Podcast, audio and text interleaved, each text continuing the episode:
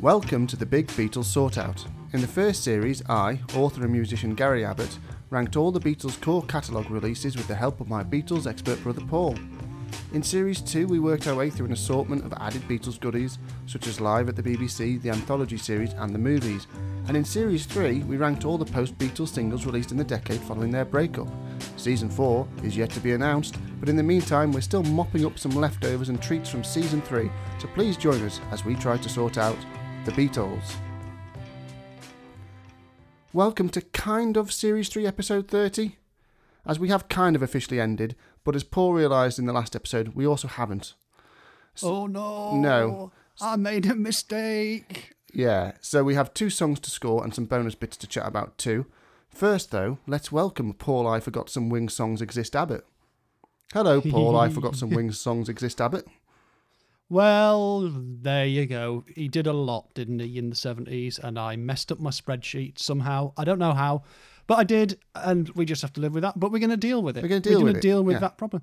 You know, as long things are okay, as long as we can go back and cross reference and get a definitive list, and as long as nobody starts doing something stupid like releasing or threatening to release a new Beatles song, thus ruining our original series and making us have to do an extra thing, which could happen, it turns out, today. That'll never. What? Yeah. So, do you want to go straight into that then, Paul? Let's do the yeah, let's get that out of the news. way because because I'm sure there'll be This a is- bunch of Beatles podcasts doing emergency release Yeah. Beatles news things. Because today that we're recording this is the 13th of June, and obviously uh, Sir Paul McCartney is doing all the publicity rounds for his new photograph exhibition and the book that goes with it, um, Eyes of the Storm, which looks fascinating. And yeah, so he's doing all these interviews on the radio, on TV, here, there, and everywhere. That's an appropriate term. Mm-mm. And he has mentioned, and he has. It's been very frustrating on Twitter today. Right. Um, he has mentioned that basically they have, they, don't know who they are Yeah. officially, finished the final Beatles song, is what he's put, described it as. And he's used the phrase AI to describe how it's been done. Right. And this has sent people into sort of uh, paroxysms of panic, saying, "Oh God, he's going to be doing, you know, all sorts of weird stuff." Uh, Actually, what he means is he's used the de- they've used the demixing technology from Peter Jackson, Right. Yeah. as they've used on Revolver, as they've used on the Get Back documentary, Yeah. to separate John's voice from a backing thing, which is essentially what they did for Free as a Yeah. Bird and Real Love. But- and so everyone thinks that this is probably going to be the the third single that was supposed to come out of the anthology called Now and Then, Yes. but obviously didn't come out because famously George Harrison vetoed it. Right. You know, they, they spent a little bit of time doing it and he sort of went, no. And why was that? Well, that's what we don't know, you see. Right. Um, don't know whether it was a case of that they couldn't get it together It to actually sound good enough for you. add enough bits to find an arrangement, Yeah. or whether it actually was a case that technically the quality of the tape was Yeah. so bad that even with the you know well with the tools available to them in 1995 Yeah. they couldn't get to get it together. So that seems to be the implication of what um, Macca is suggesting in these you know Hmm. interviews, but there's no official word from the Beatles, nothing from Ringo, uh, nothing from the estates of Lennon and Harrison. Uh, so who knows? But obviously, the, he's, the phrase AI has popped up and it's turned everyone mad. Well, yeah, like it is Yeah. anyway. Well, yeah, and quite rightly so, because there is a lot of very horrible, bizarre, morally dubious stuff going on with AI in terms of. Well, it's too much to get into now, anyway. Right. Um, but in this instance, AI just means the demixing technology. It's like a tool you would find within Yeah. something like Pro Tools or some or, or one of those sorts of things. Yes. It's nothing creepy or weird. It's just a, a the more modern way. Yeah. And you know, the Beatles now have their at their disposal this technology developed exactly for them hmm. by Peter Jackson and his team. Yeah. so they're using it. Yeah. So expect to hear a lot more about this stuff. But if we get a new Beatles song, What are we going to do? We'll have to just do the whole Yeah. first series again, and in there somewhere, us are- randomly in ranking the- there, we'll put that. ranking the Beatles are going to have to go back to the beginning as well. Start. Yeah. Yeah, because it, it, theirs could all change by by like one, Mm. and then they'll have to just re- redo the entire series. Well, we'll have to just do it against the criteria and see where it would slot in. Yeah, so who knows what.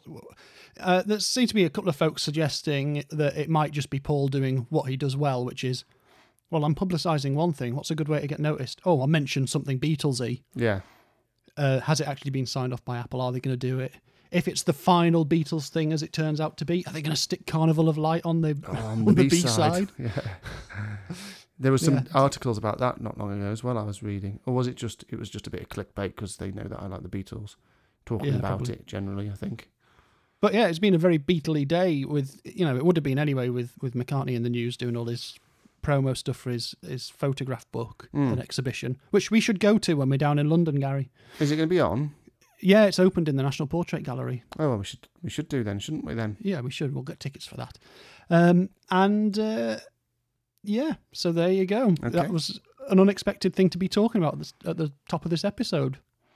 Beatles news Beatles news. Da, da, da, da, da, da, da, da, da, da. for all your new Beatles.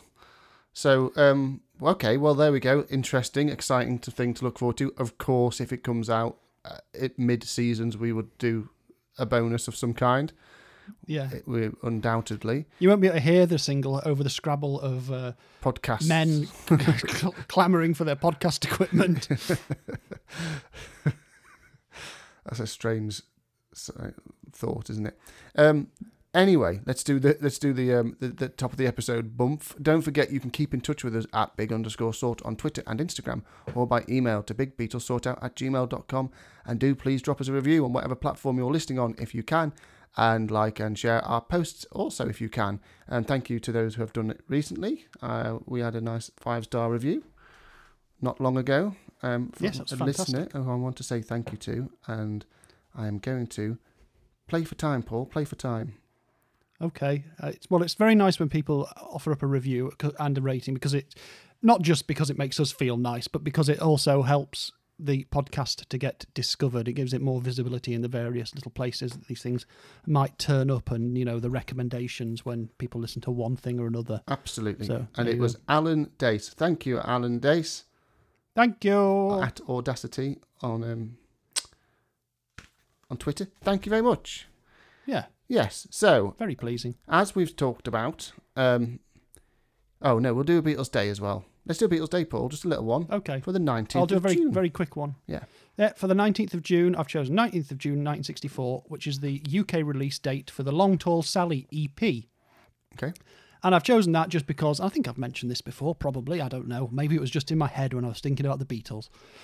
Uh, I like the notion of the, the Beatles EPs because nobody knows nothing about them, really. you know, nowadays they're sort of not part. The canon is the albums Yeah. and past masters Mm. which scoops up all the EP, the, you know, the various things that were on other bits and bobs. Mm. So it seems bizarre that you know on the 19th of June 1964, this record comes out with four tracks on it: "Long Tall Sally," "I Call Your Name," the only original song on there, Mm. like Lennon McCartney original, "Slow Down," and "Matchbox." Yeah. But it gets to like you know it's number one in the EP charts, Mm. but it also gets to number 11 in the singles charts. It's you know the domination of, of this stuff Yeah. isn't just single album, single album, or whatever. It is these EPs which play a really, really important role in you know f- filling a sort of price point gap in the market Yeah. at the time. Yeah. But we don't really know about them now as much because they've been absorbed into past masters or whatever. Mm. So it's it's just I find that a fascinating little thing. And if I describe the cover of it, it's uh, got the Parlophone logo. It says the Beatles, and then Long Tall Sally down the middle. And then it's a, f- a shot of them, John, George, Ringo, and Paul, all wearing jackets. Um, uh, George is doing some weird sort of elbows in the air strangeness thing going on there. But they just cut out against your a- elbows always in the air? oh, that's a good question. anyway, Higher in the air than they Yeah. would normally be. I've never thought of that. When people say put your hands in the air, it's like, well, they're already in the air. They're not in the ground.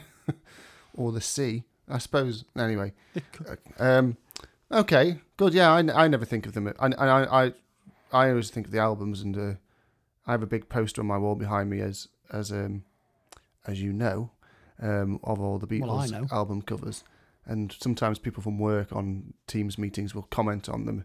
And quite quite a lot of people really associate with the Red and Blue albums, don't they? And I don't because we Mm. had the album. I've only ever thought in terms of the album albums, Yeah, it's, uh, they're still. but they are collections, aren't they? And like you say, mop-ups of all these things. And I wonder if there's some people And- out there who are wedded to Yeah, the E then- EPs. Yeah, the 70s, obviously, they do a bunch of different compilation collections, including the rock and roll music. So Mm. all these ones, I think, on the Long Tall Sally EP, I first heard on Rock and Roll Music Volume 1, I yeah, we suspect that, it that, is. Yeah. on tape. Hmm. So when people say, "Yeah, Great oh, my stuff. favourite's the Red album," it's like it's not an album, but I understand that it's like But yeah. like it is a collection that is when you when you get familiar with a, a series of songs, it, Yeah. they become a bigger than the, each individual one. Yeah, I know. think for a lot of people, the Red and Blue albums were really significant in the 70s. And then in the 80s, when all the CDs come out, Hmm. they became really, really significant. Absolutely. Okay, so as what what we'll do, just to let you know what we're doing here, we've talked about there's a couple of songs to mop up for the main series three chart, which we're going to do first, and then we're going to do do a bit of some other songs that slipped the net, but for legitimate reasons, aren't we, Paul? Yes, so we've got to we've got to make up for my mistake Yeah. and get the chart complete. But there is, as I have hinted at several times, a bunch of associated stuff, mainly in the McCartney verse, Yeah. across the McCartney verse, not exclusively, but mainly. And we will talk about those things tonight, Yes, today, we shall not- whatever time it is. We shall not be ranking them. We shall just be talking about them, for they are yeah, adjacent. Hmm, I'm- pondering upon them. Yes. So let's we'll get to that. We'll start with the very last, the very last two of the series three mop ups, and we start again, all very McCartney heavy, with Yeah, Venus and Mars rock show, Wings. My green metal suit, I'm preparing to shoot up the city. And the ring at the end of my nose makes me look rather pretty. It's a pity there's nobody here to witness the end. Save for my dear old friend and confidant, Mademoiselle Kitty. Kitty! Kitty! Venus and Mars rock show, Paul. yes. So although we've got two sides of a single to do, we've sort of got three songs Yes. because two of them are stuck together here. And you can probably guess this is the lead single from, or the titular single from the album Venus and Mars, which is the follow up to Band on the Run. It's a very different sort of album. Yeah. Uh, but the info on this is it comes out on the 28th of September 1975. It did not chart in the UK, Hmm. Got to number 12 in America. Hmm. Uh, the, f- the flip side is Magneto and Titanium Man, about which we will talk briefly. Um, comes out on Capitol. And yeah, so it's two songs stuck together, the opening two tracks from the album in Hmm. a cut down version, thankfully. Right. Um, Venus and Mars, uh, um, recorded on the 29th of January 1975 in New Orleans, uh, and then finished off with overdubs in LA. Rock Show, recorded on the 27th of January 1975 and the 5th of February 1975 in New Orleans, and again overdubbed in LA. Paul and Linda credits, produced by Paul. And we have basically Venus and Mars, which is about a- minute and a bit, minute and 20 seconds or something. And then we have another couple of minutes worth, two and a half minutes worth of rock show rather than the five and a half minutes which is on the album, which is too long for the song Rock Show. How how long? Too long? About two and a half Um, minutes. About five minutes too long. Uh, that said, I was doing my revision listening for this and I was really enjoying listening to the, the rock show part of it. And it's the first time I've, I've really enjoyed listening to it because it is a bit. Uh, Yeah, it's a bit Rocky Horror to me Show, isn't it? anyway. But yeah, um, so Venus and Mars slash rock show. You've got Paul, Linda, Denny Laine, Jimmy McCulloch, Joe English, and you've got Tony Dorsey playing the clavinet on Venus and Mars. You, you also have Allen Toussaint on piano and electric piano for rock show, Kenneth Afro Williams on congas, and uh, Alan O'Duffy, who I think was an engineer on cowbell for rock show. Yeah, Okay. two songs stuck together, quite different. So I didn't know that that they were the first two songs of the album, Cut and Shut. Yeah. A strange thing to do, isn't it? To do it that way. I mean, they they, they, they were without knowing that. You think, well, okay, it, it's a, it's a bit like a you know a, a, a Bohemian Rhapsody or a, or a, or a Day in the Life. You know, it's it's one of that kind of song. In that that it has two distinct sections, which are kind of okay, but a strange thing to do to create a single out of the two album tracks. Like They're that. thematically linked, though, aren't they? And that's Yeah, well, I didn't at the know, so the it, it kind of worked for me in a sense, in a sense. But um, yeah, I mean, also, Paul, you know what I'm going to say, don't you? Go on. Sci-fi musical. Yeah. I mean, within the first few seconds, I'm thinking, I sense a sci-fi musical already going here.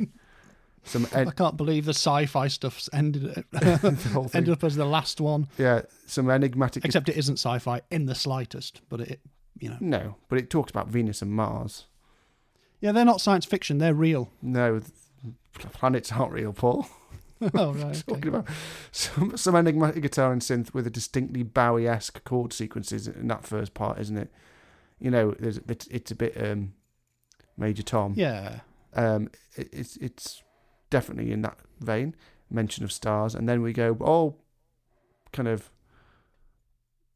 seventies glam nonsense pseudo rock and roll from there. yep, A nice bass line to it. There's kind of a nice bass line that it's built around, and it's but it's another one where I don't really know what Paul's saying.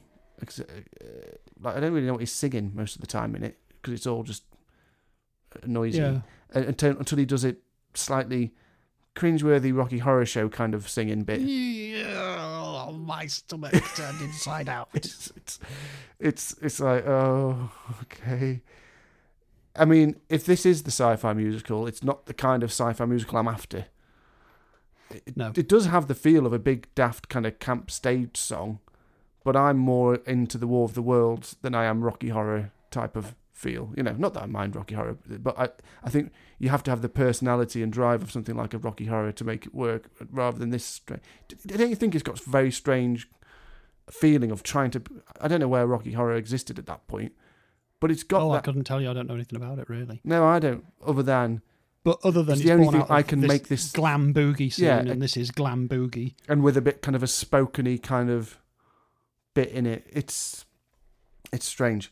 Um, this doesn't have that context, so it's very strange in this context. Rocky Horror has it in context of being a, a big overblown thing. This is just a strange thing. Um, it just seems a bit random. It's an interesting artifact. It almost feels like it has the constituent parts of something I should like, but when you put it all together, I like the first bit much more than the second bit. Yeah, I like Venus and Mars a lot. Yeah, Um, I love the sound of it, and I could listen to a lot more of that yeah, happily because it's it's enigmatic, it's spacey, it's got nice Yeah. little synth sounds on it.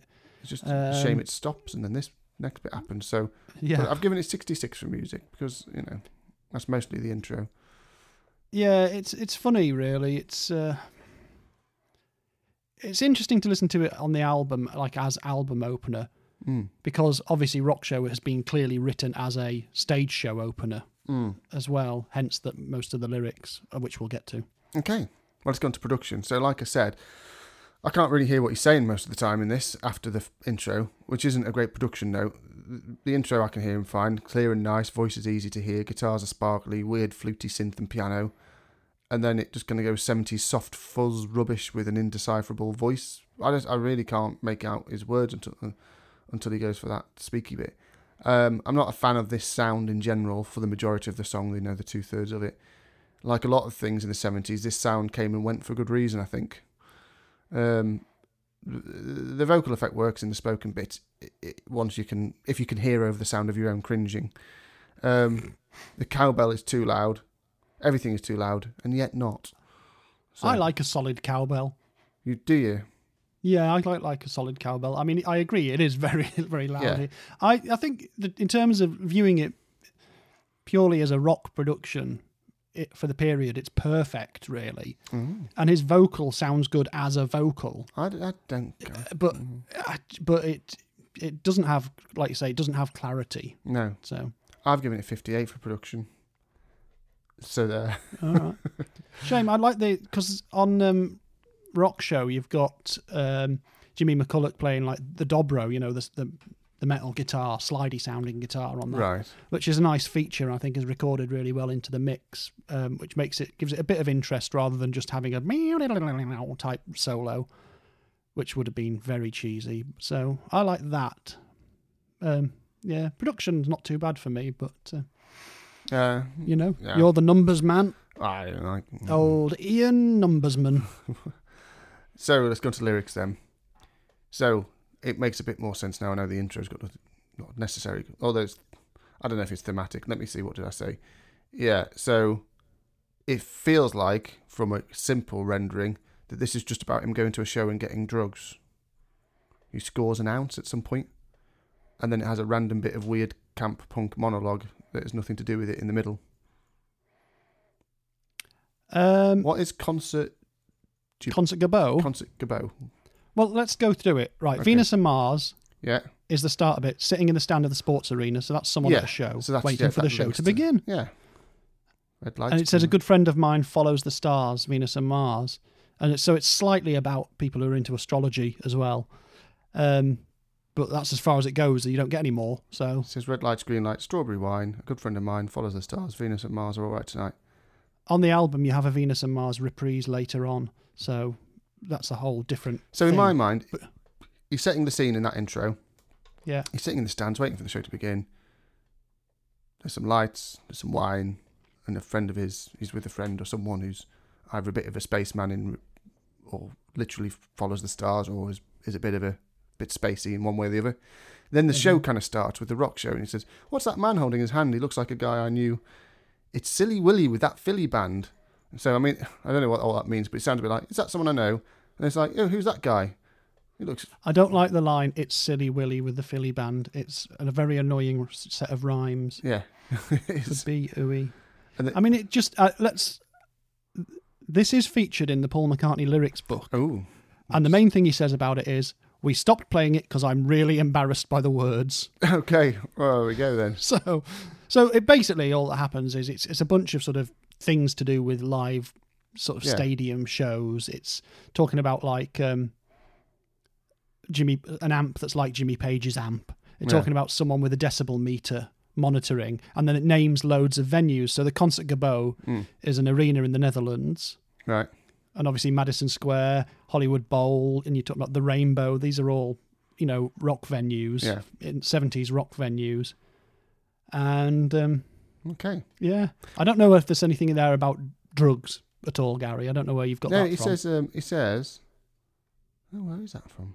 Oh no, Have you just no, no. just- The lights go down. They're back in town. Okay. Behind the stacks, you glimpse an axe. The tension mounts. You score an ounce. Oh, Garry, what you've done there is you've found the lyrics from the album version. Oh. So you've gone into other verses Oh that aren't relevant here. Are they? Are they not? Well, that's the internet No. for you. No. In this one, what we get is we get what's that man holding in his hand? Blah blah blah blah through Jimmy Page, concert, uh, concert, Concert. chorus, Yeah. and then we get to um, In my green metal suit, I'm preparing In my green to metal shoot up the city. City, City. Ah, and ah. also preparing to shoot up the city. That, like, that links to the missing verse that you don't have, where he talks about scoring an ounce. I know shoot up is like kind of not really the same as it depends what it's an ounce of, I guess. Yeah, And the ring at the end of my nose makes me look rather pretty. I can't do it. It's, it's so just embarrassing. yeah. Oh dear. So yeah, uh, I mean, they're not the worst bit of this for me. I don't think they're as bad as apart from that bit. The rest of it has a smoke on the water feel to it. Being at a show, writing about it, but the green metal suit man, I just I don't know what that's all about. I don't know. Yeah, it's just glam nonsense. I've given it 65 for lyrics, which is 62 overall, which puts it. Now let's do. I, I won't do a drum roll. 104th in the chart. Do you know what? You might be right. I might be missing a verse off my lyrics on here, so you might be going going right. Yeah. Why does my head not reference the line "Lights go down the back in town"? Okay, behind the statue. Out of oh, I don't know. Anyway, Well, I, I was going to say because my it's entirely possible, Garry, that um, it must I've be also because messed my, up my notes. my lyrics have you just uh, something like this song gives you a mental block. I know, I'm trying to avoid it. it? must be we've been talking about it for so long now. yeah my lyrics have the intro from Venus Mars. It wouldn't have that on if it was Yeah, I don't know. I've got like a missing verse here. Yeah, I so may have it just does it does I may have get hit- drugs as well, and something to do with whites of eyes and preparing to shoot up. So there's stuff. don't get drugs, kids. no, don't get All drugs grown-ups. for kids, especially. Yeah. Okay, so right. So by the way, the 104th is um, between Getting Closer and Hey Baby. So that's where it's got to. That's the realm it's in. So we do the next one. So that's that's blimey. Okay, I didn't realise we got to the final score. Yes. oh yeah, we didn't. Yeah, we've done 65 for lyrics, which is 62 overall, which is 104th in the chart. I said all that, Righto. but you were distracted, wondering why there was. I a- was frustrated with myself missing a, a verse out. This is the bane So- of your entire big sort career. This one song, isn't it? I know. Let's let's move Let's on. move on and just get it. Draw a line under it, but not that kind of line, kids. Right. So Mm-hmm. No. next, Magneto and Titanium Man. Well, I was talking last night. Magneto entertaining man. We were talking about you, babe. They said you was involved in a robbery that was due to happen at a quarter to three in the main street. I didn't believe. Magneto and Titanium Man, Paul. Just I'm kind of flesh and titanium man because Ah. I've got a hip replacement. You see. okay. Um, so I that's what I am. So uh, yeah, it could be about me if, if flesh was Magneto's. Although, yeah. I mean, at least we're getting away from the sci-fi theme, Paul. Uh, yeah, we're getting away from the sci-fi theme by going to some sci-fi comic book characters. Yeah. yeah, this is right. This this is a, bit bizarre. I think it's bizarre now looking at this song, given the overwhelmingness of the amount of like comic book stuff there is in popular culture now. Yeah. You know, well beyond the printed page. It's like there's all sorts. There's also Magneto is probably better known now than he ever was Yeah. as a character from the X Men movies. Hmm. Um, let alone the sort of, you know the general sort of feel of all of the Marvel stuff being around. Yeah. But this is facts and figures wise the flip side of the song we just talked about. Obviously, didn't chart. This is recorded in January in in '75, New Orleans, overdubbed in February. Paul, Linda, Denny, Jimmy, and Joe, and it is a sort of three and a bit minute song based on some characters from comics that McCartney was reading. So Yeah. And it also But- has a tiny little bit of embarrassing speaky words in it. Yeah, it is a weird one. This because if nowadays you ask someone, said someone to someone, write a song about the character Magneto Yeah. carrying out some sort of crime, and you also need to feature Titanium Man and the Crimson Dynamo, you wouldn't go bum badum badum badum badum badum badum badum. Yeah, Would you? You know, What- at all? I can't imagine why you would have done that then either. No, no, no. okay, what's that? Like, um, ba, um, ba, um. it's, it's about what is it's it? it's this weird What way of well it's this weird way mccartney's got of he's taken these huge larger than life characters from the pages of a comic book and then made them sort of into that mccartney world the same world that eleanor rigby's in almost like it's you know I they've done a crime think- but it's down a high street somewhere rather than being like you know buildings blowing up type stuff This is the kind of song that goes around in people's heads who are who are insane, or the kind of one that turns you insane. It's it's got a magic roundabout feel to it, hasn't it? In that kind of like Yeah. you could hit. I thought it'd be funny. I was watching one of those interviews with Paul McCartney, like I think it was the Lauren Laverne one for the One Show. She sat down opposite him talking about his new book. I, feel like, stuff. like I know where you're And going if with she'd, this. if well, if she'd have sat down and if the first question she'd have asked was, "Do you know what I've had in my head all day, Paul?" and he'd have gone, "No, what's that?" Magneto and Titanium Man. and what would his face do then? you know, Oh, I yeah. it'd either be the happiest man on the planet or completely like just like what? I don't understand how all the things you forgot to tell us existed, the last two we have to mop up are just this weird Slightly bonkers, bonkers. single that didn't do anything in the UK because probably no one had any idea what they were meant to do with it. Do I listen to this? They would have said. Do I clean with this song? Do what do I do with this? It's um, it's strange, isn't it? I mean, based on the title alone, I was sci-fi hopeful, and um, and as the syncopated synth bass comes in, I'm thinking, oh, there's some synth as well. But then I think, no, that's this is this is bottle based hyper umpar synth. I mean, this is this is a, this is this is something that's never existed before or since. I don't think. I don't think Yeah, it's, it is. It, it's got some. I don't know. it, it settles down into something more conventional eventually. It goes between the Yeah. kind of mad syncopated annoyingness into an occasional winding bit with lots of strange little backing vocals and some strange lead vocals that sound. I quite like his kind of weird kind of um scatting that he does. He goes. He kind of does a bit that's like a doo lad leady do bit or something. It's a confusing kind of complex piece that doesn't need to be because it's too weird to make sense. It Yeah. has some kind of bits for like something that kind of resembles a chorus where it kind of goes through three kind of normal chords, like a DAE kind of pattern, but not enough to have a chorus that you can grab onto. I don't know if I like it or not. Yeah, it's a bit weird, isn't it? I'm glad to have heard it because it's it's you know like people are glad to have encountered things for the first time. like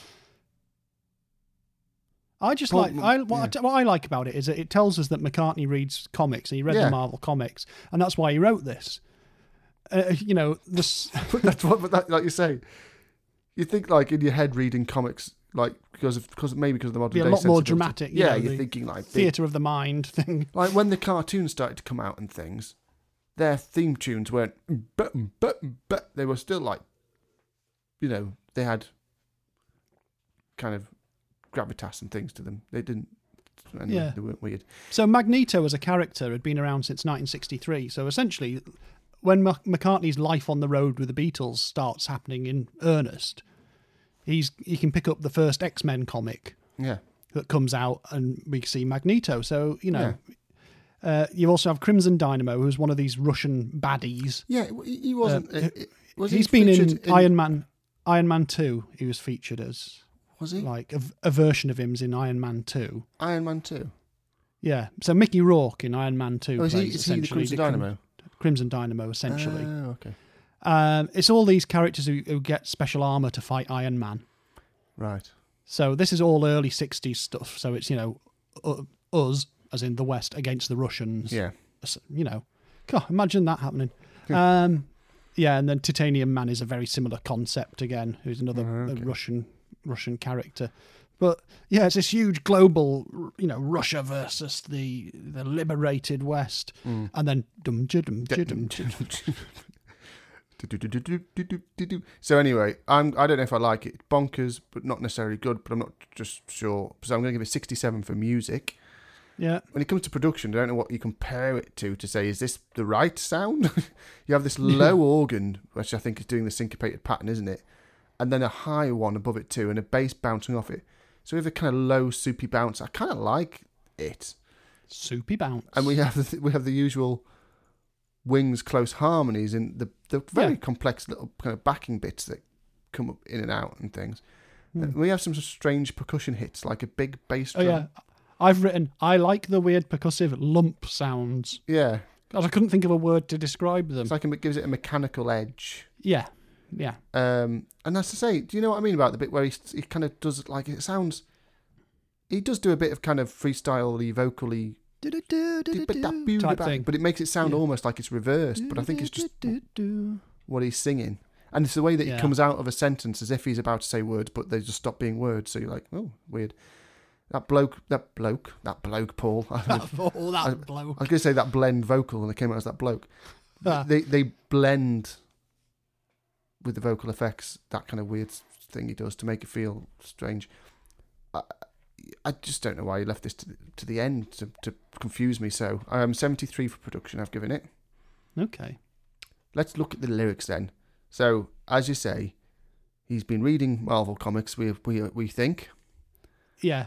Well, that's what he says, and you know, he, he like, you know, the Marvel writer Jack Kirby was invited to the Wings So tour show. Got, you know, the- you know, Stan yeah. Lee thought this was a great song. so therefore, they should this should make lots of kind of conventional, linear, Marvelly type of sense, shouldn't it? Oh no, Yeah. hang on, it's as mad as a cat in a yogurt. It's just, it's just not doesn't make any sense either. So No, Let's it's not ima- let's very, I mean, imagine there's the no MC drama, is there? let's imagine the MCU film here, where I'd love it. I It'd don't. still be better, and it'd still be better than Eternals. Yes, it would be. Yeah, I mean, um, I don't have any comic book knowledge beyond the film, so a quick Google confirms for me that this was MCU, as we've talked about. But for some reason here, they're telling tales about McCartney's lover being involved in a bank robbery, and when he doesn't believe them, they go, "Come on, we'll show you." They kind of so it is. They kind of say, "Your lover's robbing a bank." He goes, "No, she's not." He goes, "Come on, we'll show you," and then he, he goes and sees her doing it, but then he goes, ah, no, but it doesn't matter because they're mad anyway. They're liars, aren't they? What? It doesn't. I don't. I don't know what happens. He's due to be involved with a robbery that happens at a very specific time, but then for some point they're hanging out in a library. Um, And it says, I was talking last night, Magneto and Titanium Man. We were talking about you, babe. So he's on about his lover or partner. They said you were involved in a robbery that was due to happen at quarter to three in the main street. I didn't believe them. Magneto, uh, Magneto and Titanium Man. But when the Crimson Dynamo assured me, then I knew.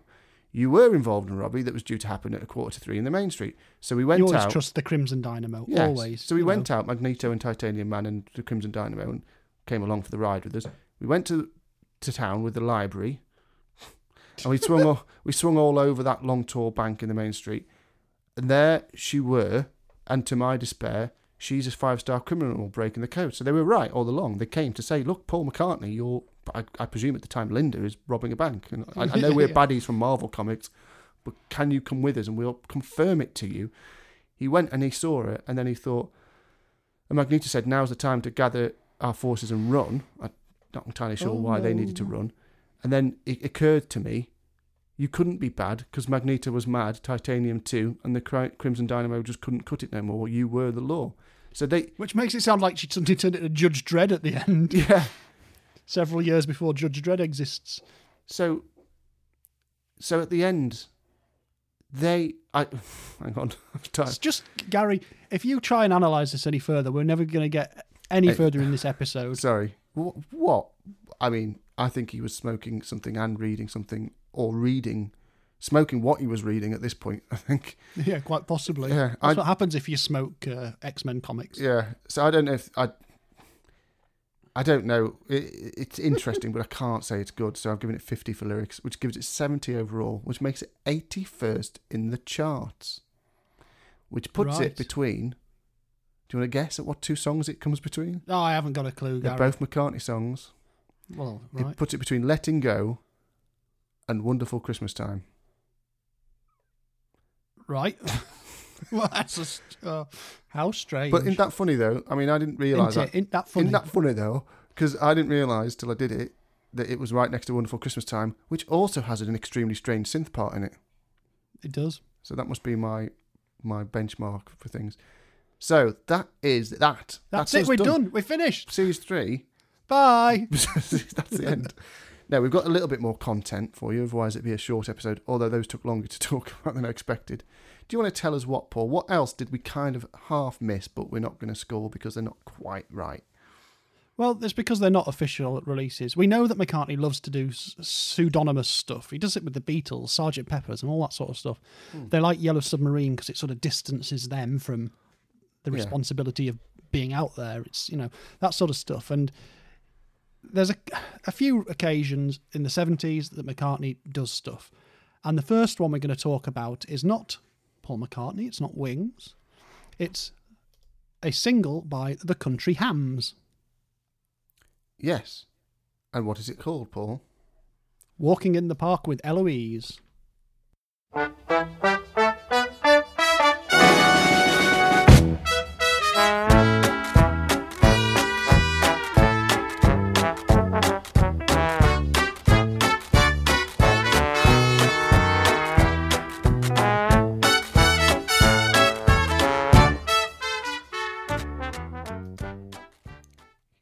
So, yeah. Tell us a bit about this then, Paul, and we'll have a little chat about it. Yeah, we've we've got it's facts and figures wise. Mhm. This comes out on the 18th of October 1974. The flip side is a song called Bridge on the River Suite. Doesn't chart. Yeah. Um, it's recorded in Nashville, which I think is a bit strange given the type of content it is. Uh, so 16th of July 1974. Produced by Paul McCartney, songwriter slash composer credit is James McCartney, Hmm. Who as in? James McCartney Senior, Yeah. as in his dad. Yeah. Now, plenty of folks will probably know about this that Jim Mac's jazz band was a thing. So Jim McCartney was a musician as a as a as a young lad, and for quite a while, not a trained band. He didn't go off to a conservatoire or anything like that. He was just sort of he kind of jumped on the ragtime and dance band craze of the nineteen uh, essentially. Right. So, so he starts these this band going under a load of different names in 1919. He's only a 17 year old at the time, uh, and I presume that they played stock arrangements of popular songs. You'd buy the sheet music or whatever, uh, and or you'd listen to a record and work it up with whoever you could get. Mm-hmm. So he has a couple of family members in there and all that sorts of stuff. And yeah, he does this stuff. Apparently, I think changing the name of the band quite often because otherwise they wouldn't get booked again Right. if they thought it was the same group. Okay. So goodness knows. But apparently he'd written a song that he used to call Eloise, and he'd pick it out on the piano at parties and things like that, and at home. Mm-hmm. This stuck in Paul's mind, and at some point in the seventies, he's like, "Well, I'll give me dad the uh, the the credit for this." So one of the people who plays on this is Chet Atkins, fantastic guitar player, Mm. and he basically did the same thing for his dad with an old tune. Right. said, "Well, I gave him the publishing." So Yeah. take it, Paul McCartney's dad was still alive. He was still alive at this point. Okay. Yeah. So, yeah, so this is October 1974 that this is released. His dad was not well by this point. So Right. He died in March 1976. Okay. Uh, and one of the weird things about this is that they're in Nashville recording it, and Paul's like, Well, I want to do this, or I need to get my dad to tell me the tune again. Right. So it rings him up without thinking about the time difference. he has to get his dad's dragged out of bed. His dad is, you know, very badly arthritic, I think, at the time, and also, you know, not well. And as him sat at the piano whatever time in the morning, picking out Eloise so it could be noted down at the other end in Nashville, Yeah. and then arranged by Tony Dorsey, who did the horn arrangement. But at least he got all those lovely royalties from the thing that didn't chart. Yeah, Mm. and yeah, it's it's uh, a weird one because of course it comes out pseudonymously. It's I presume I'm using that word right. yeah. Uh, so no one knows. He never admits it at the time, and so no one knows it's McCartney. So yeah, that doesn't help, does it? When you No. sometimes people do that, don't they? Who are big and famous, they go, "I'm going to release something not in my name to prove that I am good at it without just my my name being the thing," and then they do it, and then they're like, "Oops, I'll just leak that it was me." J.K. Rowling did that with her detective books. But um, Yeah. but yeah, um, it's but I mean, yeah, it must have been tempting for him to go, right, look, it's me, buy it. Yeah, yeah, But you know, I guess it doesn't matter to him, so yeah. But anyway, what it is is it's it's a very 1920s sounding piece of music, yeah, and it's a very nice tune. Uh, my only f- sort of bafflement is it that it's recorded in Nashville, whereas I think if it had, if it had been recorded in a British studio, yeah, it might have sounded more authentic. Not that that's necessarily what he was going for, but Hmm. there's something about the the recording of the trumpets on this okay, that makes them sound like synthesizer trumpets, and they're not synthesizer trumpets; they're actual trumpets. But those first few bars, it's like they sound like synths. Why are they? It's get it in Abbey Road. Come on. Hmm. That's my problem with it. But otherwise, I really like Yeah. it because McCartney loves this sort of stuff. I like these sort of 1920s dance band things. It's beautifully arranged by Tony Yeah. Dorsey doing the horns. Guitar by Chet Atkins is amazing. Piano by Floyd Cramer is amazing. yeah, It's it's it's a lovely piece of music. yeah, I, I like it too. It, like jazzy guitar parts, shuffling beats, quite a pleasant little listen. Better than the last Yeah. two songs we just did. Um, pass the solos pass between the instruments as you'd expect in instrumentals. The piano takes over from the guitar before heading to the brass. The bass is perfect Macca kind of moving fifths type of thing. It makes Yeah. a lot of sense if this is what his dad was writing, why he leaned towards this upbeat and toe tapping style in some of his own compositions. It's in line with some things he's done that we know of, don't, don't we? You know, his Well, think in Honey this Pine. past series we did. You gave me the answer, yeah, you gave me the answer. It sounds quite which is like- very much in this style, and also has that sort of half-time drum pattern that Yeah. he has uses in this again. It's a nice Right. little treat, recorded well too. I like it. Did you mention that it was the country hams? Did you say Yeah, the country hams. country hams? I the like country it. hams. And then we have. Is it the B side to this to the same single? Yeah, so the B side of this is Bridge on the River Suite, which is um, recorded in Abbey Road in September of 1972 and then overdubbed in other studios over 73 and 74.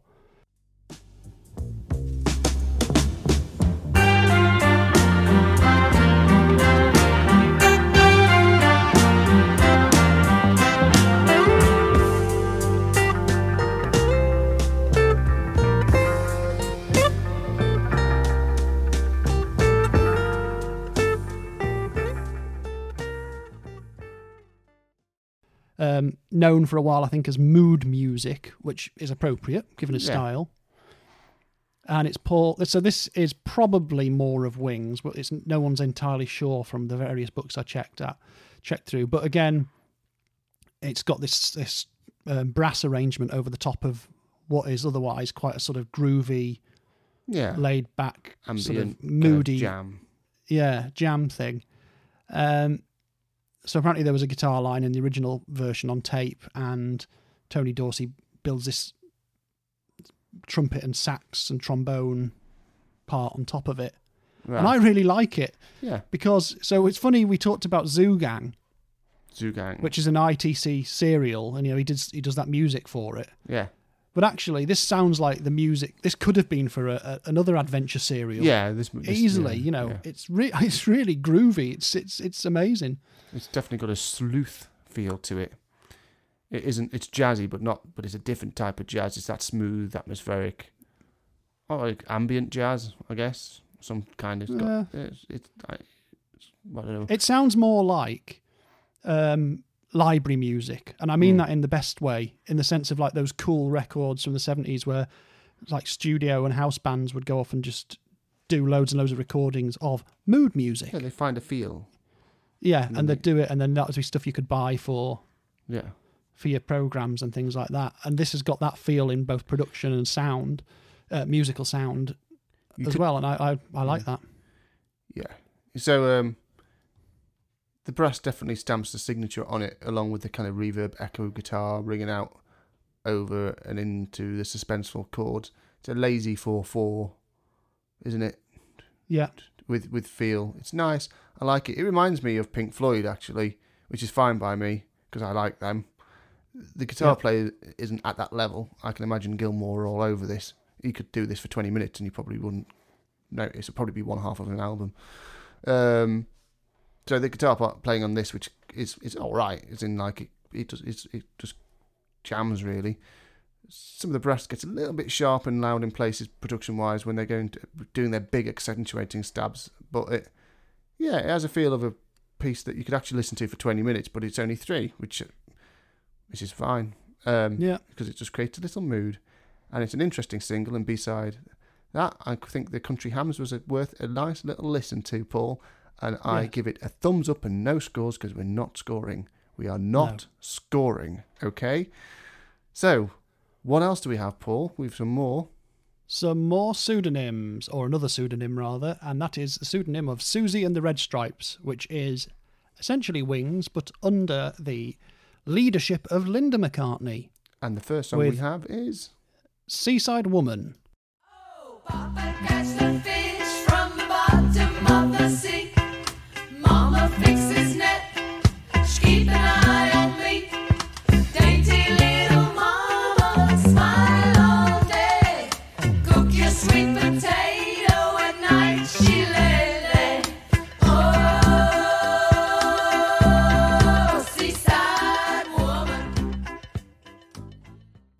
okay, Seaside Woman. What can you tell us about this?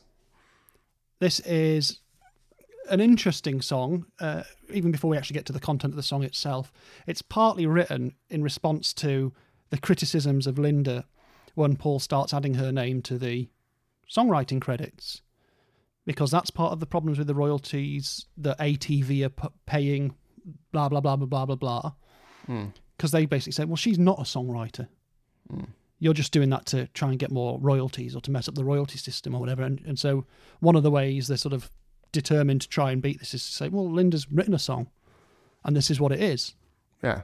It's Seaside Woman, which she does write, you know.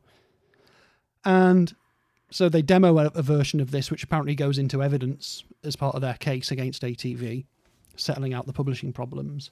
But I think it's quite a nice little thing. I mean, there's I have problems sort of now looking back at the lyrics and perspective of white woman talks about Yeah. Yeah. Caribbean because life. it's it isn't just in the style of it's it's not just in the musical style of it's in Mhm. the lyrical style of which means like you say you are then commenting yeah, on a it's, life it's that's not yours and on a culture that's not Yeah. yours so that it does have a slight smack of appropriation about it now Yeah, but facts and figures wise, it um, it was recorded in Olympic Sound Studios in March of 1972, but it doesn't come out in the UK until I think August of 1979. And it gets reissued a, a couple of different times. There's like a 12 inch reissue in 1980, and then there's a version, a remix version released in 1986, which actually charts. Hmm. None of the others do. okay And like there's a version that comes out with a nice sort of saucy postcard pack or something like that Hmm. As well. So, and the name Susie and the Red Stripes is because Red Stripes a Jamaican beer yeah that they liked, Hmm. um, which I presume was more exotic in 1972 or whenever it, in the 70s than it is now, where it's sort of the ubiquitous yeah oh Red Stripe, you Yeah. know, yeah type thing. yeah. But yeah, Well, I mean, obviously it's done in the Jamaican kind of reggae feel, isn't it? Yeah, Um, which the, the McCartneys love, especially Linda. You know, this It's is not this an is not a unusual. it's not a pastiche, and they were in Jamaica, weren't they? I think when they were They'd sp- certainly spent plenty of time there. Yeah. Yeah. I mean, it's got a lot of work by the instrumentation to lift it along a bit. The melody's very simple and straightforward, but it works nicely with the chords. We've talked about the slightly bit of kind of problematic. There's a bit of problematic Jamaican accent in it as well that Paul does at one point, isn't there? Yeah, but that's a thing that's all over popular music in the 70s. Yeah. It's like people doing their reggae voice. And it's like, Yeah. oh, don't do that. Please Um, don't do that. But yeah, it, it's like I said, it sounds like we talked about. It sounds a bit more like it's trying to pass itself off, off as a modernized version of perhaps a traditional Jamaican Jamaican song, rather than being inspired by one. So it makes you, you know, it's like, uh, but it's okay. I'm not bowled over by it, to be honest.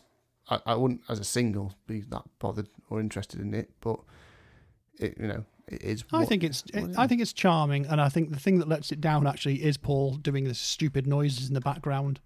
It's like it's Linda's song. Just shut up and do your harmony bits. Yeah, Because again, he does that. I don't want to walk. I don't want to talk. I just want to be with you, which I'm not doing in the accent. Which is like, oh, don't do that. yeah. Eey. Never mind. So, we also have B side to Seaside. Yes, indeed. Which is the B side to Seaside Woman.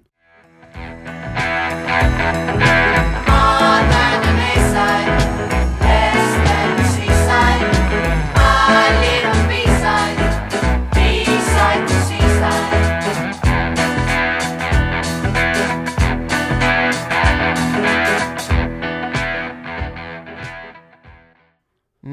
And this is recorded in, this, in 1977, February 1977. And this is a Paul written song Yeah.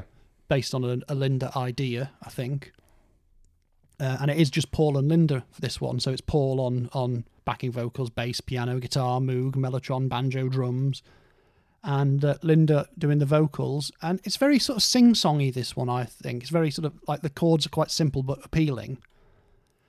And I really like the way this builds up in a quite a weird sort of. It's strangely modern sounding to me. Hmm. It sounds like it could have been made out of samples of other things. If you see what I mean, particularly Yeah. towards the end. Um. Yeah, it's got layers Yeah. It's in there, I guess. It's. I mean, it's sh- a bit shorter, isn't it? And they've moved away from the Jamaican and more kind of rock and roll children's songish. A, bit boppy and fun, I guess. Doom, doom, doom, It's only got a few chords in there. That sort of thing. It does sound a bit like first time, like uh, someone who's not written that many songs writing a song at this point, and then but but who is also in the fortunate position of having studios and people who can then go, we're just going to make it work. We're gonna make. We're gonna do stuff to it to make it. Because if you strip it down to its essentials, it's da da da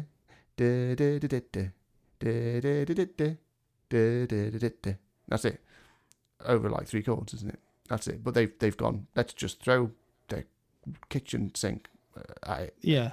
And then it will be something, and that's right. You can do that. You can do that to anything. You can hit a note for three notes for, three minutes and just keep on layering other things. And when you've got the disposal of a studio and one of the best songwriters ever existed, to work with you to arrange it, it's going to sound okay, isn't it? It's weird how it starts with that sort of weird, like, uh, passive sort of still came for a weekend, Yeah. ended in a hate joke. I like that just- bit. That's quite creepy. That gave me a A that- fright. gave me a fright. no, that gave me some hope that this was going to be a kind of an interesting direction. You know, a bit more, um, a bit more Yoko maybe in the bit more like strange, expressive kind of weird take on things, but it, it settles into the kind of strange thing that it is. Yeah. Um, yeah. Uh, yeah, it's it's kind of fun. I think it's fun. It's a bit of a grower, I think, B side Yeah. to Seaside. I can see kids dancing to it, and I don't mean that in a bad way. Kids got to dance to something. Maybe take the hate joke bit out, whatever that means. Um, yeah. yeah, interesting, interesting single. Not one I think I'd get off the shelf that much, but interesting to have heard it. hmm We don't just have Paul McCartney playing around with pseudonyms, do we? No, indeed. We have someone who's used a couple of very well known pseudonyms, and on this occasion, we have the arrival of the Elastic Oz Band. Mm. And what are they doing, Paul? Well, Garry, this is John and Yoko and friends. One of those friends is a chap called Bill Elliott, who we'll mention more in a second, doing a record to raise money to support the legal costs for the obscenity trial about Oz Magazine, which was a very big, sort of high profile obscenity trial. Yeah. And, well, facts and figures. Let's see how useful this single would have been in raising money for for the Oz publishers. It's released on the 16th of July 1971. You've got God Save Us on the A side. More of that in a second. But we're going to be talking mainly about Do the Oz, the B side.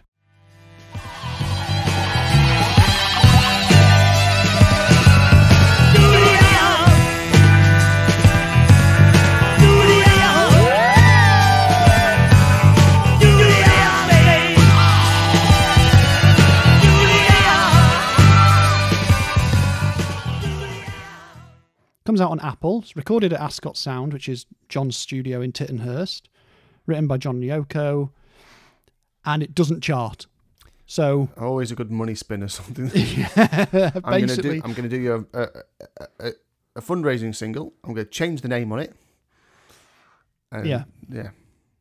and probably the money you'd have spent doing it would have probably just been more useful to just write a check. Yeah. I suspect. Mm. Uh, but yeah, the, so there's two sides to this. There's Do the Oz, which is Elastic Oz Band, which has got John on lead vocals, which is why that's our main featured one. But the A side is a thing called God Save Us, which is Bill Elliott and the Elastic Oz Band. Right. And Bill Elliott was a singer from up north who was discovered by Mal Evans, who sort of brought them down. And yeah, sort of brought him down, and, and they get him in to sing the lead vocal on the A side, Mm. which is called God Save Us, which is very simple sort of song, very basic production for a basic song. Mal gets a production credit. Oh. So this is pro- the bit the A side's produced by John and Yoko, Mal Evans, and Phil Spector, which is quite a lineup. Mm. And um, it's yeah, it's got some really nice sort of saxes on it and stuff like that, but it's it- it's not not much of anything really. It's not like a fist in the air anthem, stuff like that. No. Is this do the Oz Um, we're talking about? Do the Oz. Or- Well, this is God Save Us, but we'll go on to do the Oz. I mean, this Yeah. is so that's the A side, and so Bill Elliott's voice, which is a fine voice in other in other scenarios, doesn't really cut it on this A side. yeah. So the B side is more interesting, I think, because it's John on lead vocals with Yoko vocalizing on it as well. Yeah. And um, but again, it's just it's it's it's not much of anything. It's quite what you, I'd call swampy sounding, Yeah. um, sort of smokestack lightning vibe, or it reminds me of a Zappa or a Mothers of Invention tune, and I can't remember what it is. Hmm. So, um, but yeah, it's a sort of like, oh, I've invented a fake sort of dance move called "Do the Oz." Yeah, it's a Let's bit do this. okey cokey, isn't it? Yeah, Put the left leg in. Put the, uh, the hokey cokey existed at this point. Is that a very old song, or was that? oh yeah, yeah, yeah. It's Yeah. very, very old.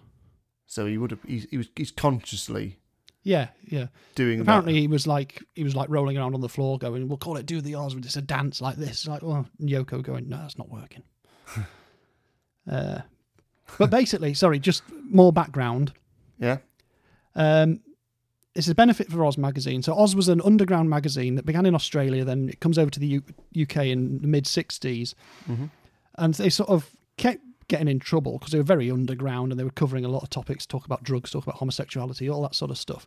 But they were sort of getting accused of being a bit out of touch by like the late 60s, early Hmm. 70s. And what they do is the editors invite a bunch of school kids to edit what becomes issue 28 Right. And basically uh, lands them in court on obscenity charges because of its its disgusting content. Right. Um, so I'm not going to go any further into that. There's lots and lots of stuff online about it, but it's a very significant trial to do with obscenity and, and what you can and can't say in print. And um, so you have Richard Neville, Jim Anderson, and Felix Dennis in um, in the dock, um, getting jailed for obscenity purposes. So Okay. that's why they needed funds, and lots and lots of high-profile people from the arts sort of stepped up and said, "You you can't do this, and we'll we'll do marches, and we'll do Yeah. you know campaigns, and we'll do fundraising singles." And this is John's contribution. And for what it was worth. Yeah, So the only thing I've got really, I mean, I found different versions. I found a three-minute version, but there was also a six-minute take three or something. Yeah, Uh, it has been cleaned up and re-released on on various John bits and bobs. So you know there is like an ultimate mix version of this now. It's not been Yeah. left to languish. So the ultimate, really. the, the three-minute version of it cuts out all the put your left leg in type of stuff, and then just goes into the do the Oz jam. Just starts there and ends there. But then if you listen to the longer version, that's got the kind of more of the kind of shake it all about type of bits in it. Because other than that, it's a riff based jam again, isn't it? Yeah, There's, there's one big riff, and they do it for until the end. Yeah, you've got John on guitar and vocals, Klaus on bass, Nicky Hopkins on piano, then sax, two, a tenor sax, a Barry sax, Dave Coxell on drums. Uh, no, that can't be right. Something's missing from my. Do you know what, Gary? I'm, and I do apologise to all the listeners. I'm sure that this has reverted to an old version of my notes because there's all weird gaps in it that I definitely filled in. Because I was about to say that Jim Keltner was on vocals, which obviously he wasn't. Mm. Um, Jim Keltner on drums and Yoko doing her vocalizations as well, and Billy, Bill Elliott involved in the, I think the backing vocals here. Mm. So it's, yeah, it's a big old jam, isn't it? And um, yeah, and you know it, it would have made a good hidden track at the end of an album that fades in and out a bit. That's what you want something like this for, don't you? It's a B side slash hidden track level type of fun in and out. I imagine it was fun to play, but as we've talked about with some other B sides they've done, which are just jams, it doesn't really make for like um, captivating listening for the whole six minutes if No. you've got that version. Um, yeah, yeah, the, the- yeah. That's it. that's all I've got to say about it. It's an interesting thing to hear, but it's not like he's used the art of the pseudonym to go. Let's do something different. He's just decided to pseudonymize it, and it probably would have been better not Yeah. to if he wanted to make money on it, um, because pseudonymize, um, because um, yeah, uh, because on its own it's not strong enough. no, it's But, not a um, money spinner, whatever way you slice it. Yeah. I kind of thought God Save Us. Is it God Save Us or God Save Oz? God save us. God Save Us, the A It side. was going to be God save Oz, but it was changed to Uh, God save us. I heard him doing an, an acoustic version of it when I was first looking for it, and that was quite. This is John Lennon singing it. Hmm.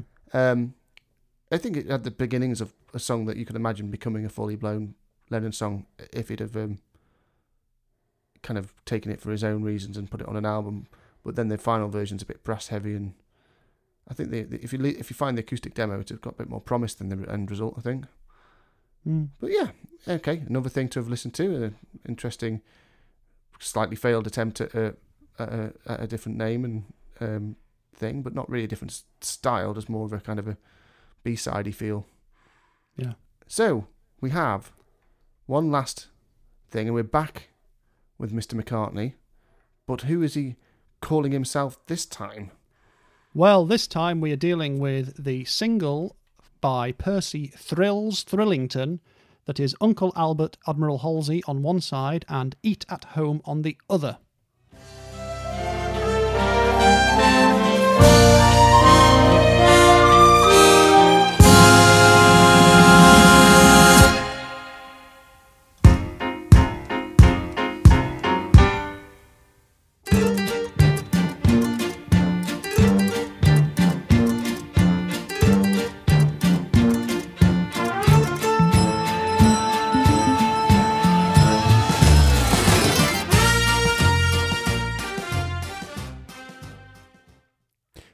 Yes, so Uncle Albert Admiral Halsey. Start with that. Is that the A side?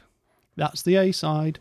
And it is pretty much what you would expect, but not quite. Yeah, so people will know now the Thrillington album, I'm sure, as being a in uh, an instrumental version of the album Ram.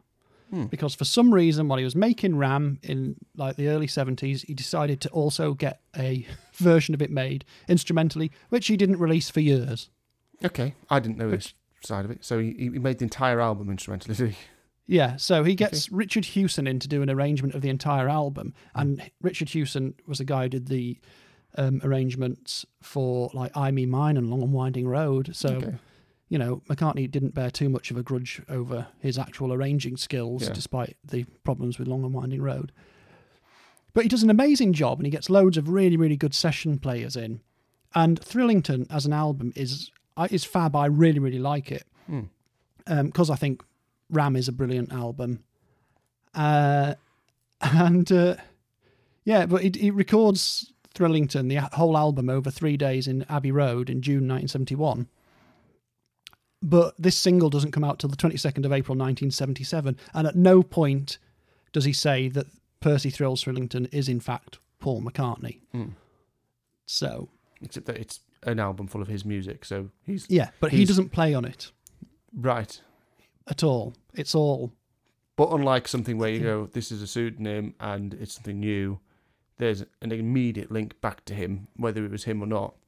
Yeah. Yeah, but he, he, he denies involvement, does he? He kind of goes, oh, Yeah. So, for instance, like from Billboard magazine, November the sixth, nineteen seventy-one. uh, There's a little paragraph here saying Paul's determination to go it alone is further strengthened by the news of his signing Irish band leader Percy Thrillington. Right. It is a strange first addition to McCartney Productions Limited, but an entirely logical one.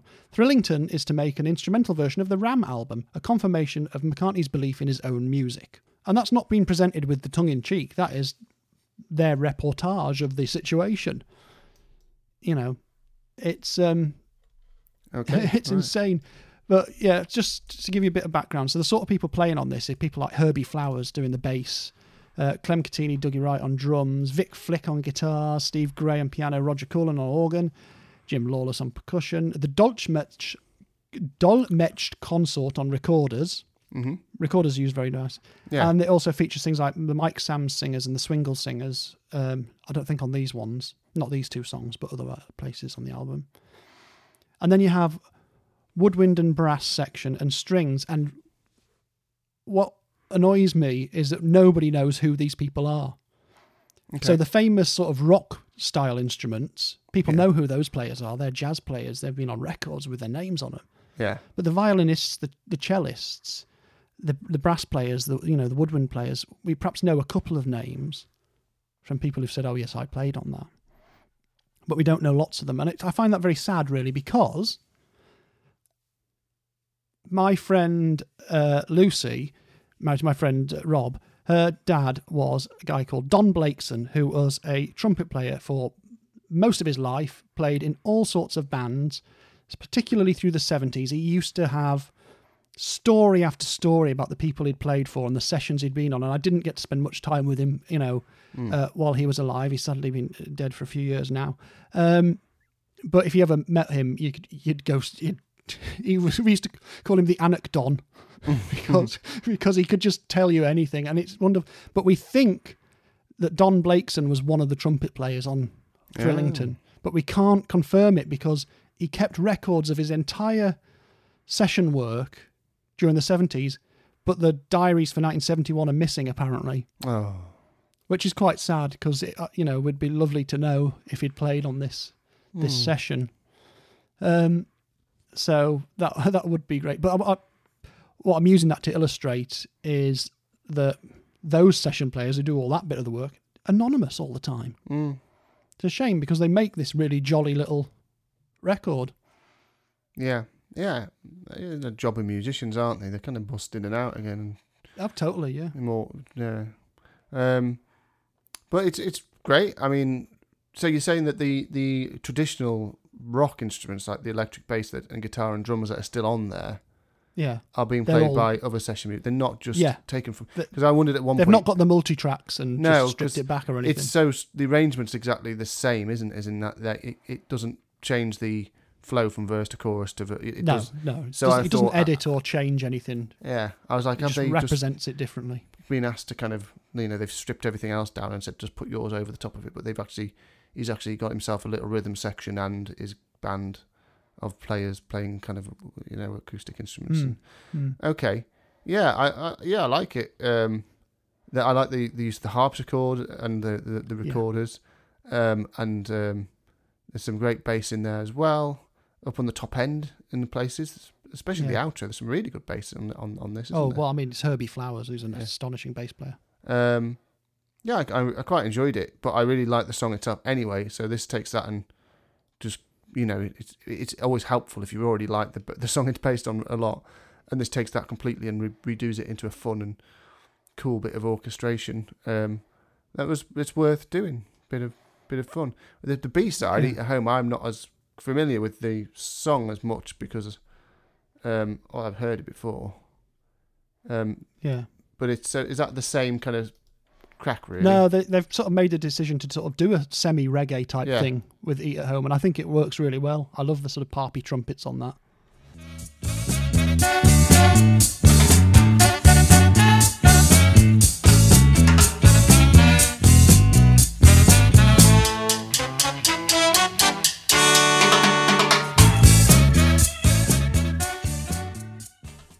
Yeah, that's it. It's got it's got some steel drums in in there, I think, Yeah. and the bass is playing a very reggae line. Kind of Boom, boom, boom, boom. the brass is leading. There's a great wobbly synth. I like the arpeggio on a wobbly synth that's going on in there. There's something going Mm. doo doo doo doo doo doo doo. Um, and we do have some voice in there, but only in some kind of Mm. harmonies or something. Which I can't tell if it sounds almost sampled, but I don't know if it could be at this point. No, it wouldn't be. It would have been No. one of these groups of singers. Yeah. So I like that too. I like that despite not really knowing the the, the, the song it's based on very well. Okay. Because that's on RAM, I take it at home, Yeah, yeah. which I've got, but I've only listened to through a couple of times. It's it's Listen to it more. It's brilliant. yeah, it's just time. It's more repetitive. I'm pulling a face. Aren't we always pulling a face, though, Paul? Oh, It's it's more repetitive and not as amazing as Uncle Albert, but it's pleasant and passes the ears okay for a few minutes. So again, a nice combo. Right. Can I give you loads of extra information about this about Thrillington as Go a on then. concept? Because it wasn't revealed that Paul was Thrillington until like the late '80s when someone asked him it outright in an interview, Mhm. and he and he finally said yes. Because this comes out on Regal Zonophone, which is a record label owned by EMI, but was originally, I think, used to put out Salvation Army stuff, Mm. but ends up a bit as a place where weird things are, like like um, Frank Sidebottom's records end up on Regal Zonophone All right. bafflingly.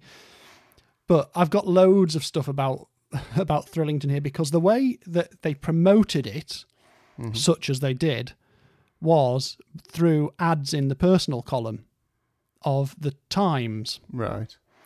And I've seen some of these reproduced in books, but I'm now going to I'm about to try and tell you all of them. Right. Okay, and there's quite a lot, but I'm gonna they're always short, so I'm going to be quick. So take it, this starts in February the 23rd, 1977, and in the Times or the Sunday Times runs through till, as far as I can tell, not every week, but May 1977 with a couple of extra bits later as well. And it was clearly quite a feature in the Times that people started noticing this. Like, who's Percy Thrillington? Okay. So I'll start at the beginning and I'll run through them. So essentially, they all start Percy Thrillington, but not necessarily. Um, but I, what I like to imagine is Macca sat in his office writing this and sending, saying to someone, "Can you get that put in the paper for us?" Right. Because it starts like this: Percy Thrillington wishes to announce that today he has given up smoking and craves support from all his friends. It continues. Percy Thrillington wishes to advise all concerned that he will be represented at the Christie sale of Chinese ceramics by Miss Penelope Telfer Smollett. Percy Thrillington regrets that he will be un- unable to join Lady Metroland's party at the ROH performance of The Taming of the Shrew. Nothing here suggesting what what I think this Thrillington is. is. Yeah. Uh, Percy Thrillington will be attending the Torquay Relaxation Centre for three days as from Saturday, March 5th. Percy Thrillington is wasting away at the same relaxation centre and looks forward to a gargantuan feast with friends on his return home. Percy Thrillington regrets he will be unable to attend the Newbury Hunt this weekend due to prior commitments. Well, is, First is this we- McCartney writing all these? Presumably, Yeah. yeah. Percy Thrillington has postponed all business engagements in order to spend time with a dear friend in Geneva. Percy Thrillington wishes to advise friends that he is feeling thoroughly invigorated by the crisp and brisk skiing conditions in Gstaad. Miss Penelope Telfer Smollett wishes to state that Mr. Percy Thrillington is not amused by bogus advertisements quoting fictitious phone numbers and wishes to inform his dear friends that his telephone number has not changed and remains unlisted. So that one makes me think something's happened Right. that, shouldn't have happened. Yeah. And then in the same edition, you also have one that says, Eccentricity is not one of my stronger attributes, dear ladies in classified, but however, many thanks for your support, and to Mr. Stephen Claxon, my sincere thanks for preserving my much valued privacy. Regards, Percy Thrillington. So I don't know what's gone on there, but it seems to suggest that the edifice almost crumbled at that point. Yeah. Yeah. Yeah. And it carries on. oh, it carries on. it carries on. Percy Thrillington is returning from Paris today with all haste to see his specialist in Harley Street to assess the damage incurred by the unfortunate incident in Gstaad. Right. Then we have someone saying, Percy Thrillington, your picture is reserved for you at Yellow Plush Gallery, 22 Thackeray Street, W8. So I think, so I definitely won't be able to read all of these, but there are points where it, I think people have cottoned onto something and have started putting in their own things with reference to Percy Thrillington. I guess there's nothing stopping you if you pay. No, if you pay in for like, so there's Yeah. one that says, uh, Rodney Fitzherbert de Mornay would like to inform Mr. Percy Thrillington that news of his departure to Yorkshire is of no interest to him whatsoever. Percy Thrillington come home to Ireland, Tom Foolery, and it's stuff like this. Yeah. It's I don't think is part of the scheme because it then carries on with stuff about um, the Yellow Plush Gallery. Uh, despite creative demands, he t- tends to lend his support to the Daffodil Ball. Go and see a performance by someone. Uh, Spring War, and it carries on and it carries on. Um, Percy Thrillington trusts that all his friends will not be offended by today's little japes, to which he had no choice but to succumb on account of his liking for schoolboy pranks. That one's in on April Fool's Day Right. there's a, there's a point where he announces that this week is Health and Happiness Week, and that the um, that bath bumping works wonders for slack posteriors. Hmm. It's very strange, and it carries on. Then someone else has, under the name Jock Groinweed, has put something in which I, d- I suspect has nothing to do with McCartney. And then we get to, I think, Times. Uh, the Times on April the 18th, 1977, Percy Thrillington regrets that he's forced to postpone this evening's planned soiree where his closest friends were to hear a preview of Thrillington, his first long playing record. And so that, at that point, the record's mentioned. Right. Was the And then the one, next one- No. No.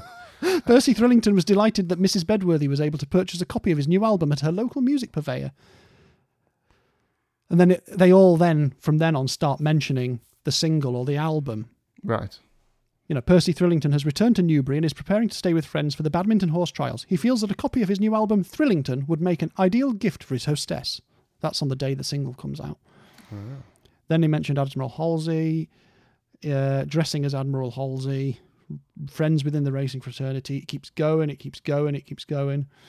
And then album release day, you basically have um, Percy Thrillington's condition is causing grave concern following injuries sustained at Newmarket in a gallant attempt to pluck hits.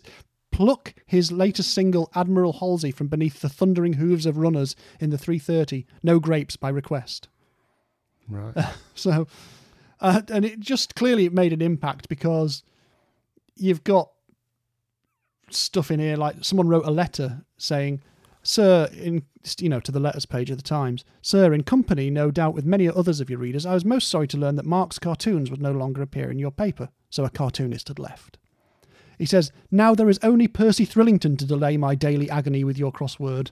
So clearly, people like spotting it and like opening it and looking for his the Thrillington stuff in the It's a good in the ads. It's it's good marketing, isn't it? It's um, Yeah, and then I mean, I mean, even the Times itself has like a an advert in for for months. Do people listen to you? We are seeking six lively, fun-loving people who want to embark on an interesting and challenging career. It's about people. It's trying to get people to join to sell advertising space. But it says the job is selling the benefits of classified advertising to private and professional people, from Percy Thrillington to large multinational companies. So they just keep using that. he's become a, an enigma. Yeah, but like I say, it doesn't reveal that it's McCartney until the late 80s. No, but I think people would have known. Well, would they have? It's his music, Possibly. and he was then it was like, Yeah. But, but I'm sure that, that some of that must have been rerun Yeah, well, if I- some of his team and things, and Yeah, but if you go back to Billboard magazine in 1977 when the album comes out, it says one of the longest ever campaigns for a new artist supports the release of the LP Thrillington. Uh, blah, blah, blah. But the whole project is shrouded in mystery. While EMI is EMI, while EMI is saying nothing about Thrillington's identity, there are strong rumours that McCartney is behind the project. mm, yeah, because Um, it's a, a, an album of his album.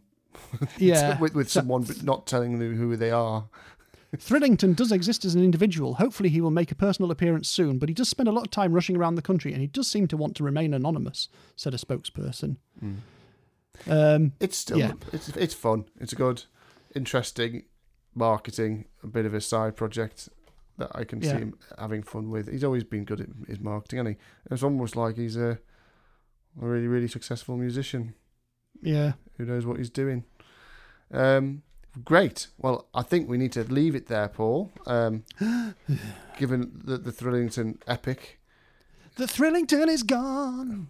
The Thrillington is gone away for good. What's that? I don't know what you're doing now. Some blues.